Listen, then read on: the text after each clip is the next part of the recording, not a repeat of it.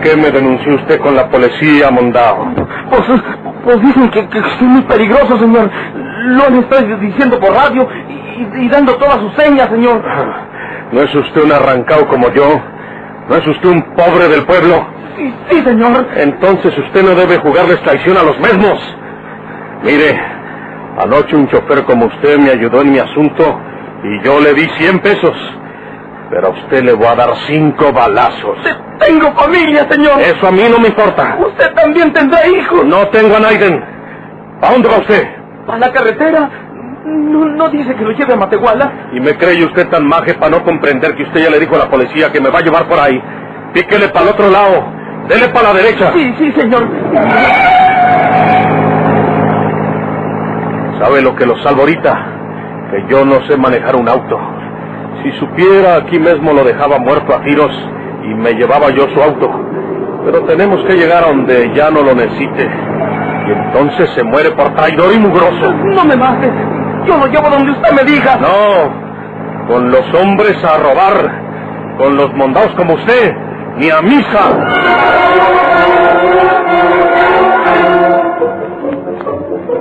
Señora,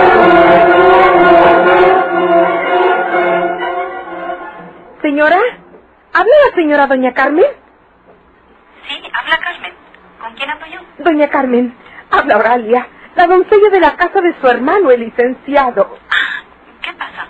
¿Va a hablar conmigo, Ramón? Señora, ¿la señorita Margarita ha llegado ya? Sí, ¿qué te pasa, muchacha? Claro que Margarita está aquí conmigo. Llegó hace como dos horas. ¿Dónde está Ramón? Doña Carmen, me encargaron que le avise a la señorita Margarita que su papá está enfermo. Usted sabe cómo decírselo a la señorita. Anoche, cuando el licenciado asistía a una ceremonia en la escuela normal, fue acribillado a tiros por un asesino que se llama Porfirio Cadena. La señorita sabe quién es. Dígaselo usted. Yo no podría hacerlo.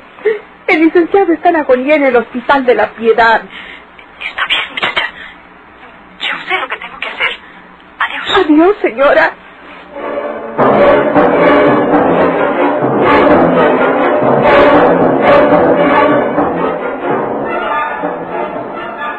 ¿Qué, tía Carmen? ¿Era de casa? ¿Qué te dijeron? Hija, se trata de papá, ¿verdad? Yo no quería venirme esta mañana. Yo lo presentía. Tu papá fue tiroteado anoche por un criminal que se llama Porfirio Cadena. ¡Ese bandido! No hay tiempo que perder. Porfirio Cadena, el ojo de vidrio.com. ¿Vive papá? Sí, pero está muy grave. Quizá podamos alcanzarlo con vida. Démonos prisa, hija. Dios mío.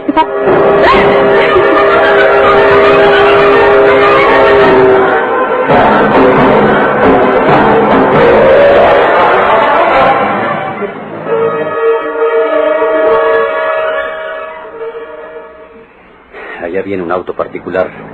Tenemos que detenerlo para preguntarle. Aquí le hacemos señas de que se pare.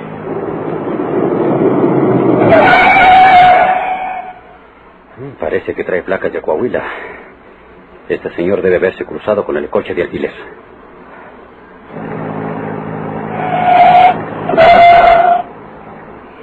Somos de la policía de San Luis, señor. ¿De dónde viene usted? Eh, de Saltillo, señores. ¿Qué se ofrece? Eh, queremos saber si se cruzó con usted en la carretera un auto de alquiler, Ford negro, modelo 1951, con placas de San Luis precisamente. En ese auto deben ir dos personas, el chofer y un tipo muy señalado. Debe vestir un traje gris y sombrero gris también, de media ala. No, señores. Por esta carretera no va ningún auto de esas señas eh, con esas personas. Yo solo me he detenido para echar gasolina y soy curioso en eso de automóviles porque es mi trabajo. Soy mecánico automotriz. Estoy seguro de que por esta carretera no va ese auto, salvo que se haya metido entre el monte por algún camino vecinal o que haya llegado a Saltillo antes que yo saliera de allá. Eh, muchas gracias. Eh, perdone la molestia, señor. No es ninguna. Adiós. Adiós.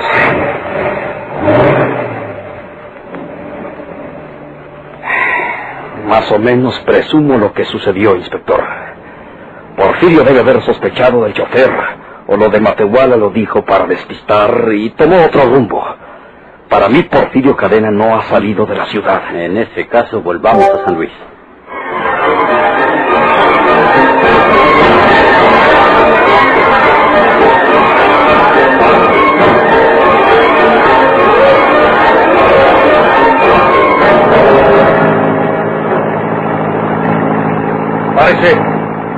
Aquí, chofer. Sí, sí, señor.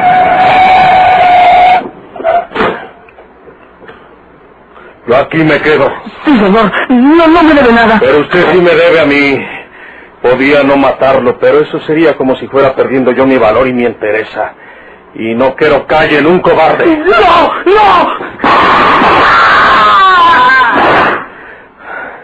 La policía sabrá que por aquí pasó Porfirio Cadena.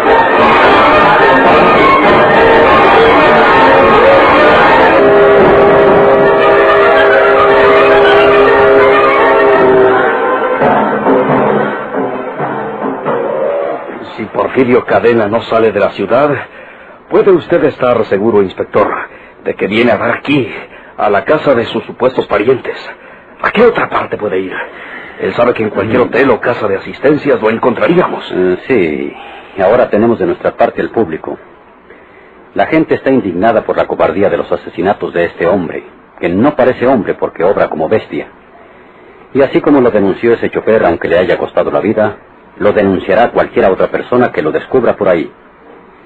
Yo dejé encargado en la oficina que estén muy pendientes de cualquier llamada telefónica en ese sentido. Y si sale fuera de la ciudad, lo detendrá la policía que vigila las carreteras. O se agarran a balazos con él.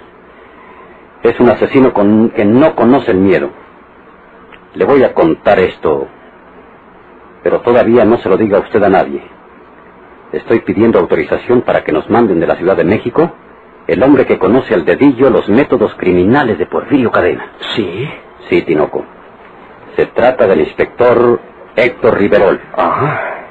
Tengo conocimiento de que ese jefe de la secreta persiguió con tanto éxito a Porfirio que lo obligó a abandonar la Ciudad de México. Yo creo que ese es el hombre que necesitamos para perseguir a Porfirio Cadena hasta exterminarlo. De nada sirve que ahora se vaya por ahí, por ejemplo, a Nuevo León, a su tierra.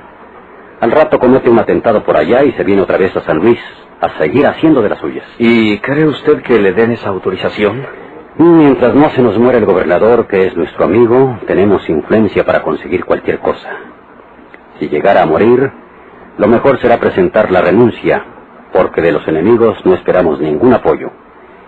Ellos están esperando que de un momento a otro se muera don Ramón, pero la señora doña Carmen, que llegó desde ayer junto con Margarita, se trajo de México al doctor San Miguel, un cirujano famoso que es quien lo está atendiendo ahora.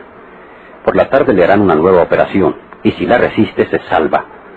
Los enemigos políticos de nuestro jefe se reúnen en la casa de Filemón Cedillo. A mañana y tarde se informan por teléfono de la salud del gobernador, esperando que de un momento a otro les digan que falleció. Esperan que de entre ellos se designe un gobernador provisional. Ojalá y se salve el viejo. A mí me inspira mucha fe ese doctor San Miguel. Por luchas no quedará. Doña Carmen y Margarita no se separan de su cabecera. ¿Y de quién espera usted, inspector, la autorización para que le manden de la Ciudad de México al inspector Riverol? Del secretario general de gobierno. El caso implica gastos, y me dijo que lo iba a consultar con el presidente de la permanente en vista de que el asesino atentó contra la vida del gobernador. Ojalá accedan. Ese bandido necesita de un buen policía dedicado a perseguirlo hasta acabar con él. Bueno, al cabo, queda bien vigilada la manzana esta de la casa de los Villanueva. Yo me marcho, inspector. Eh, yo también.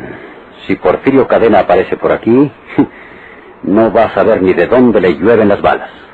Vámonos. ¡Mire! ¿Qué ve usted? ¿Aquel viejo? Sí.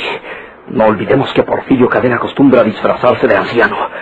Fíjese, ese viejo se dirige a la casa de los Villanueva. Su pistola, Castillo. Vamos a caerle antes de que entre en la casa. Sí, sí.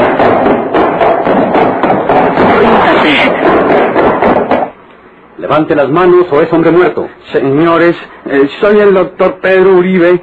Me acaban de llamar de aquí de la casa de don Patricio Reséndiz porque parece que él se ha puesto enfermo. Don Patricio Reséndez es el padre de la señora viuda de Villanueva. Así es, señores. A ver, a ver, míreme usted. Levante los ojos. Pero, Quítese las gafas y míreme.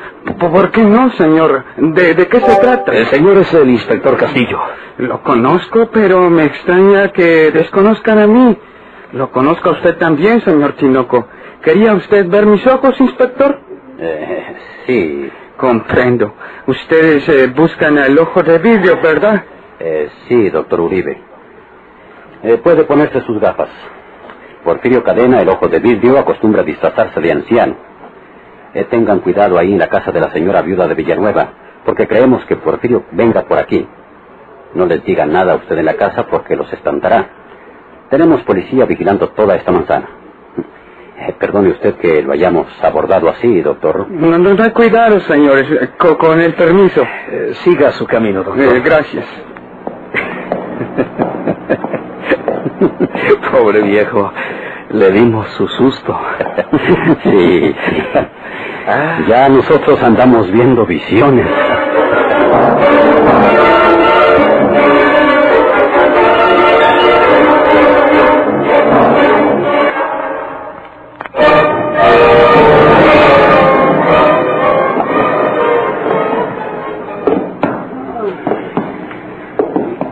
Aquí está el doctor Uribe, papá. Desde que sonó el timbre de la puerta pensé que él era, porque siempre viene rápido. Por lo cerca, don Patricio. Estoy a las dos cuadras de ustedes. Ni siquiera tengo que gastar gasolina porque vengo a pie. ¿Qué le pasa a usted, don Patricio? Eh, es un dolorcito, doctor. Yo no quería que lo llamaran, pero a María se le puso que sí. Ese dolorcito puede ser el principio de una pulmonía. Y si no se atiende oportunamente, le va mal. Estas noches han estado frías. Le digo que no salga por las noches, pero no se puede aguantar y se va hasta la droguería a conversar con los amigos del barrio. ¿Qué estoy haciendo aquí encerrado? Yo no me puedo acostar con las gallinas. Si me acuesto a las ocho, para las tres de la madrugada ya estoy despierto, dándome vueltas en la cama con los viejos huesos doloridos, doctor. Vamos a ver ese dolorcito, don Patricio. Sí, sí. Puede ser simplemente un aire que se deslizó por ahí para molestarlo. Ya estamos viejos, don Patricio. No hay que buscarle ruido al chicharrón. Eh, eh, si no es indiscreción, ¿cuántos años tiene de edad usted, doctor Uribe? eh? Estoy ahorcado con la carreta de seis, don Patricio. Tengo 66 cumplidos. Uh, le ganó. Yo tengo 71. ¡Qué joven! Como dice un amigo mío, viejo igual que yo. Cuando se muere algún conocido, pregunta al instante qué edad tenía. Y le dice, pues, por ejemplo, 75. Y él exclama con énfasis, joven, en la flor de la edad. Como él tiene 80, quiere que sean jóvenes los de 75. ¡Qué optimismo, eh! A papá ya hasta se le olvidó el dolor. sí, hija, sí. Con mi sola presencia.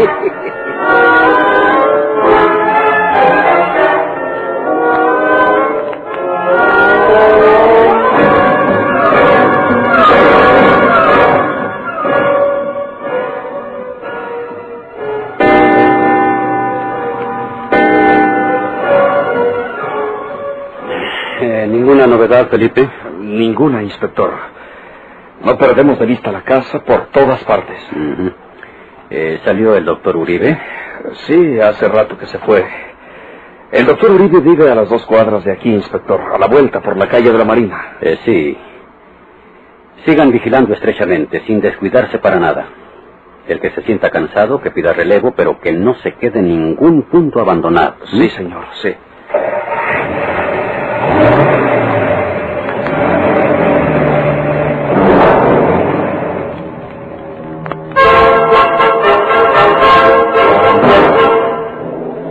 Doctor Pedro Uribe se regresó a su casa, que en efecto se hallaba a dos cuadras de aquella de los Villanueva. El doctor vivía solo en su casa de la calle de la Marina. La señora que le servía de ama de llaves se iba por las tardes, después de dejarle hecha su cena. El doctor Uribe era sumamente económico, como un verdadero conservador. En el interior de su casa le esperaba una sorpresa. Eh, no se asuste, doctor. ¿Qué? ¿Quién es usted y por dónde entró? Eso no le importa a usted, doctor. Necesito entrar en la casa donde usted acaba de estar. ¿Qué le está malo? Pues don Patricio, pero no es de cuidado. ¿Quién es usted? ¿No se le ocurre quién puede que sea? Sí, creo que sí. Voy a disfrazarme igual que usted para poder entrar en esa casa como si fuera el médico. Usted tiene que ayudarme. Usted es por Porfirio Cadena. El mismo.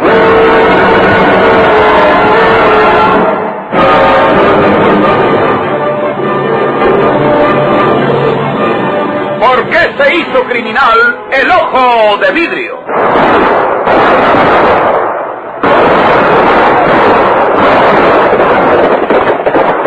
Muchas gracias por su atención.